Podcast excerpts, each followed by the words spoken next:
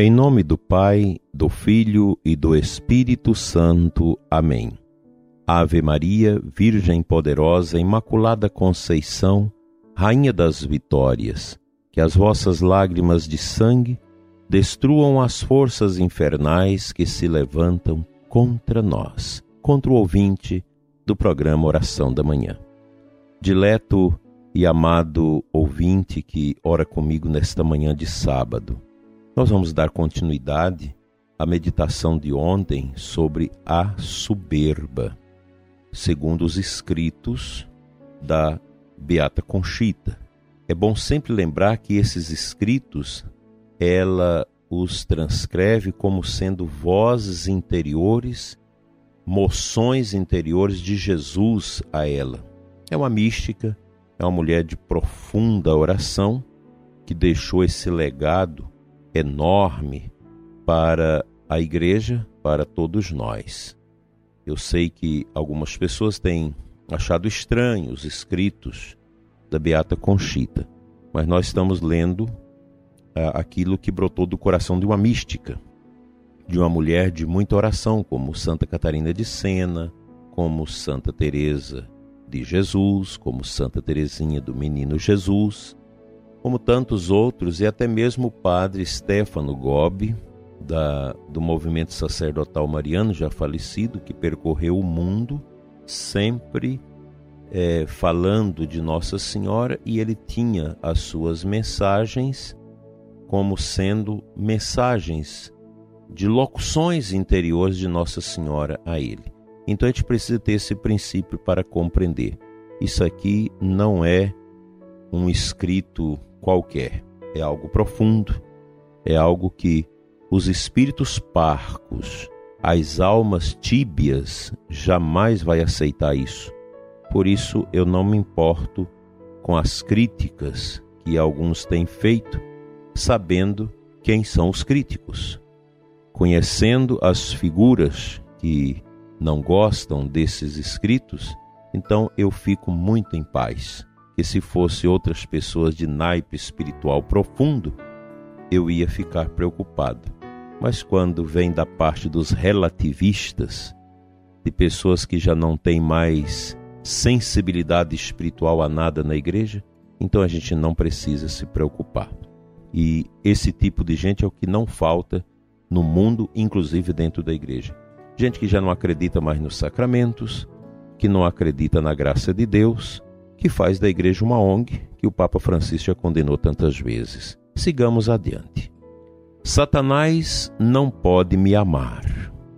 Esse é seu martírio constante.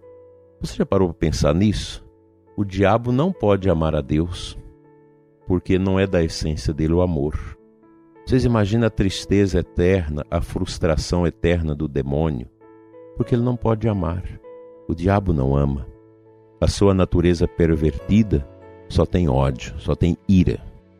Assim, aborrece-me e busca ocultar a soberba para livrar-se de sua pena eterna, sem consegui-lo. Esse é o maior tormento do inferno, que persegue eternamente o anjo rebelde. Enquanto espírito, Satanás conserva suas qualidades, sua compreensão tem uma extensão que o homem não pode alcançar nem medir. Tem em suas mãos meios desconhecidos à inteligência humana e é útil, vívio e esperto para além de qualquer imaginação humana. Satanás também conjectura por alguns indícios o que há de suceder, mantém em seus laços as almas para induzi-las a pecar. Não conhece o futuro, porém o vislumbra. O campo espiritual é o mais cobiçado por ele, porque é o que mais me traz glória, diz Jesus. Também entre os vícios, como entre as virtudes, há vícios comum e ordinários, espirituais e espirituais perfeitos. Isso porque é uma mania de Satanás imitar falsamente tudo que é santo e perfeito e que pode glorificar-me. Sua eterna vingança contra mim é roubar-me o amor e o louvor, já que ele não pode dá-los. Em seu coração sombrio, o ódio luta contra o amor. E como nele a fonte do amor está ressecada, a vingança o impele contra mim. Nele tudo o que devia ser amor transforma-se em ódio e aversão. É uma boa explicação sobre a dimensão ontológica do ser diabólico que Jesus dá ao coração de Conchita. Toda a criação, tudo que sai das mãos da infinita e divina onipotência, tende à gratidão, ao amor e ao louvor do Criador. Mais que ninguém, Satanás compreende e experimenta em si mesmo essa necessidade evidente. Incapaz, porém, de expressar louvor, gratidão ou amor, Satanás brada, desespera-se e transmite sua dor a todo o inferno e aos condenados. Assim, apesar deles, todos dão-me glória, visto que a essência do seu desespero é a sua inclinação natural impedida de voltar-se para mim, sua única razão de ser. Esse tormento é o que constitui a essência do inferno, que as almas já queimam e queimarão mais tarde, junto a seus respectivos corpos, por toda a eternidade. Isso há de ser assim, e é justo, pois em Deus sequer há sombra de injustiça pelo contrário, esse eterno tormento é a própria glória da justiça ultrajada e o castigo da soberba. Tão grande é a soberba que a onipotência infinita criou o inferno para castigá-la de forma devida. Tanto quanto amo a humildade, e é muito assim também detesto a soberba, em todos os seus aspectos e formas. Nada abomino quanto a soberba, uma praga tão repugnante para mim, que abandono logo a alma em que há soberba e me retiro. A soberba entra por uma porta da alma e eu saio para outra. É uma palavra dura desta locução interior de Jesus, a Beata Conchita. Deus não pode habitar o coração soberbo. Em suma é isso. E a soberba, ela é esta amargura, esta luta que o mal empreita constantemente contra a obra de Cristo. E nós podemos ver isso hoje. A nossa humanidade fragilizada, doente, injusta, violenta, drogada, toda misturada no pecado da impureza, da desonestidade, da corrupção. Quanta soberba, quanta arrogância, quanta vaidade, quanta tristeza nesse mundo, porque as almas mergulharam o sentido de sua existência na soberba, abandonando a Cristo e odiando a verdade, a luz e a justiça. Por isso há fome, há guerra, há tantas coisas ruins no mundo, porque a soberba tira do coração da pessoa humana a candura do amor.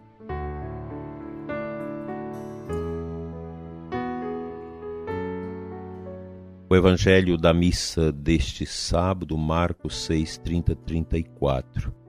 No último versículo, nós lemos o seguinte: Ao desembarcar, Jesus viu uma numerosa multidão e teve compaixão porque eram como ovelhas sem pastor. Começou, pois, a ensinar-lhes muitas coisas. Essa palavra de Jesus, ela é sempre muito chamativa. Ela é uma palavra que causa até uma certa desolação no nosso coração quando ele fala que é uma multidão como ovelhas sem pastor. É o nosso mundo de hoje. Quantas e quantas pessoas perdidas, quantas pessoas arruinadas espiritualmente. Nós precisamos erguer a nossa cabeça e começar a orar e a pedir a Deus a graça de realizarmos uma evangelização diferenciada. A pandemia vai dar seu curso, finalizando o seu curso, e nós precisamos abrir-nos à evangelização. Se você não tem como evangelizar porque você trabalha muito, tem muita coisa, dê condições, ajude com seus proventos, com seu dízimo, a realização da evangelização, uma catequese mais profunda. A gente precisa rever muita coisa na nossa catequese, na formação bíblica, na formação que nós temos nas nossas pastorais, grupos e movimentos. Nós não podemos esquecer esta formação espiritual profunda que nos leva realmente a uma opção por Cristo, a uma abertura de nossa alma ao Espírito Santo que vai varrendo da nossa vida as soberbas, as misérias e os pecados. Não fiquemos neste anúncio de um amor a Deus vago, sem que as almas, sem que as ovelhas tenham um compromisso com a transformação de suas vidas em Cristo. A evangelização precisa levar ao arrependimento e à conversão.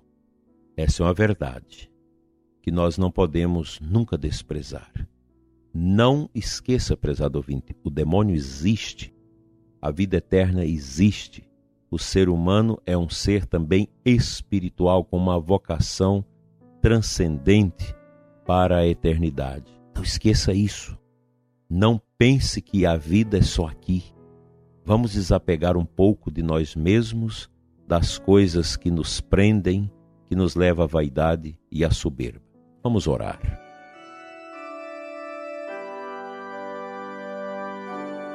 Pai Santo, Deus de amor, derrama sobre mim e sobre o ouvinte deste programa o Espírito Santo que restaura e renova a face da terra e o nosso coração.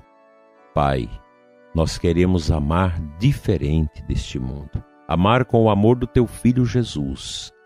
Limpa-nos da soberba, dos males e de todas as adversidades deste mundo que nos faz sofrer, que nos faz ser pessoas tristes, abandonadas à depressão, às doenças e a tantas coisas que a gente poderia evitar se a gente amasse. Dai-nos, Senhor, um coração que ama Jesus e que renuncia cada vez mais às forças do inferno e às tentações do inimigo de Cristo e de sua obra, assim seja.